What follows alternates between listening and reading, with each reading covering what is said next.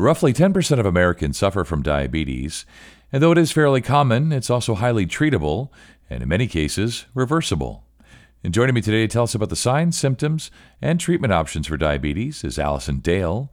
She's a board certified nurse practitioner who specializes in endocrinology with Genesis. This is Sounds of Good Health with Genesis, brought to you by Genesis Healthcare System. I'm Scott Webb. Allison, thanks so much for your time today. We're going to talk about diabetes, which of course is common type 1, type 2, uh, pre diabetes. We're going to get to all that today. But as I said, it is common, but it's also treatable. So as we get rolling here talking about diabetes, what are the warning signs? So, prediabetes doesn't necessarily have any warning signs. Once you progress to diabetes, you can have many warning signs. Most people complain of increased hunger or increased urination or just general malaise, not feeling well. So, those sometimes trigger people to seek out medical attention. Yeah, and about prediabetes, before we get too far into this, and I've spoken with some other experts over the years when we hear pre-diabetes, you think, "Well, that's the thing before diabetes. It's not really diabetes." But pre-diabetes is in and of itself its own thing, right? It shouldn't be just thought of as the thing before diabetes. Do I have that right? Yeah, so prediabetes certainly is a period of time before diabetes initiates, but it can be the end. You can have prediabetes and reverse it or never go to have diabetes. So it is certainly its own diagnosis. Yeah, that's good to know. I think that, of course, we as patients, we all want to know that there's options and treatments available. But the cool thing about prediabetes is if it's diagnosed early and addressed properly, it can be reversed, right? That's correct. That's great. So let's talk about in general when we think about diabetes. And I don't know if you want to start with type one and move to type two, but most of us, as we people might develop type two over the years, they may have some risk factors, whatever that is: diet, lack of exercise, smoking, all the you know sort of greatest hits. So, who is at the highest risk for diabetes? So, in terms of type 1 diabetes, uh, there's a lot that we still don't know. So, there is some genetic predisposition, meaning that if you have a family member with type 1 diabetes, you may be at an increased risk, but we don't know all the risk factors for type 1. When it comes to type 2 diabetes, we know that there are quite a few risk factors. Prediabetes is certainly a risk factor for type 2 diabetes. Um, obesity, being overweight, and having a poor diet increases your risk as well. And for a long time, risk was thought to increase with age, and now that's kind of changed a little bit, but certainly as we age, you are more at risk as well. Family history. Generally, people with type 2 diabetes have a very strong family history and can name many people that have type 2 diabetes in their family. So, those are some of the general risk factors. Yeah, definitely. As we all learn, unfortunately, Allison, we cannot outrun our family history, right? Genetics, family history, predisposition plays a big role in some of these things. Absolutely. Let's talk about how we can address. Let's assume that we had prediabetes, we moved on to type 2 diabetes. Let's talk about what we can do to then sort of eradicate that, to remove that from our lives, whether that's diet, exercise, the types or amount of exercise. What do you recommend? So, what's known to be the most helpful are certainly lifestyle modifications. So, diet and exercise are considered first line treatment.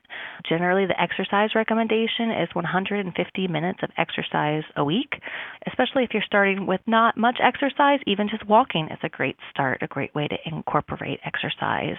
And diet's very important too. So, diabetes and prediabetes, it's all about sugar and carbohydrates.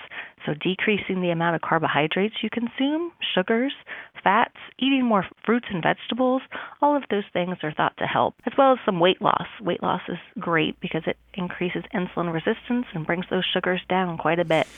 Yeah, and let's be honest, Allison. Most of us could probably stand to lose a few pounds, but as you say, obesity, which is a, in and of itself its own disease, can be a contributing factor, put people at higher risk either for prediabetes or type 2 diabetes. And I've never spoken to a medical professional who recommended smoking, who said smoking was good. And it does seem that it always seems to come back to that, no matter whom I'm speaking with and what medical condition we're talking about, that smoking is bad and needs to be stopped. Maybe you can sort of, through that lens, talk about smoking and its relationship to diabetes. So, smoking is very bad, especially for people with diabetes, because if you look at diabetes and complications of diabetes, they're all related to the vascular system. So, that's why complications are things like heart attacks and loss of limbs, neuropathies, nerve pains, things like that. And smoking makes all of those things a higher risk and much, much more severe. So, smoking and diabetes, they certainly are not a good combination. Right. Yeah, so you mentioned earlier that especially with prediabetes that folks just may not have any signs and symptoms.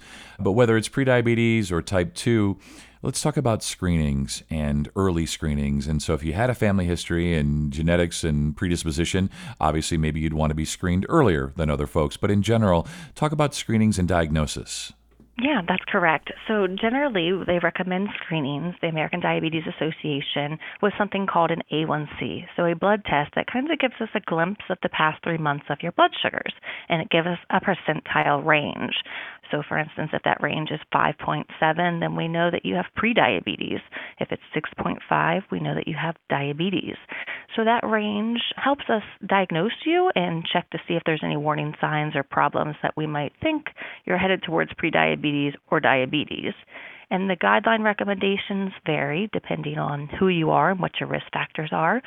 Generally, the recommendation is to start screening at age 45 and have an A1C done every three years. But people that are at higher risk, they might start at a younger age, and the recommendation might be every 12 months. Yeah, and you mentioned if you've been diagnosed with prediabetes or type 2, especially, uh, that behavior and lifestyle modification are probably going to be needed, whether that's diet, exercise, quitting smoking, all the above. So let's talk about the treatment options. In addition to what we can do to help ourselves, what can you do to help folks? Yeah, so with prediabetes, the best thing is lifestyle change.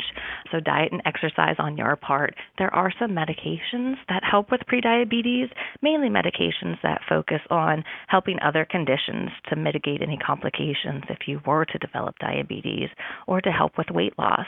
Outside of that, when you have a type 2 diabetes diagnosis, there are many different medications that can be used to help bring your sugars down and keep you healthy. Yeah, this has been really educational. As we wrap up here, when we think about prognosis or outcomes for folks who have prediabetes or any type of diabetes, what should their level of optimism be that they can deal with this, that they can tackle this, that they can remove it or live with it, or whatever the right way is to put it? What's your advice? You know, things change, technology changes, medications change. Diabetes is certainly tough requires a lot of self management and a lot of work. It absolutely does. But there is great hope that you can manage or sometimes even reverse prediabetes and manage diabetes well enough where you live a completely normal life and don't have any complications. So it's certainly a big burden, um, but just having a positive attitude and a good mindset and surrounding yourself with people that you mesh with and can really help you is probably the most important thing. Yeah, that's perfect. Well, Allison, thanks so much for your time today. You stay well. Thank you, you too. And for more information, visit genesishcs.org. And thanks for listening to Sounds of Good Health with Genesis, brought to you by Genesis Healthcare System.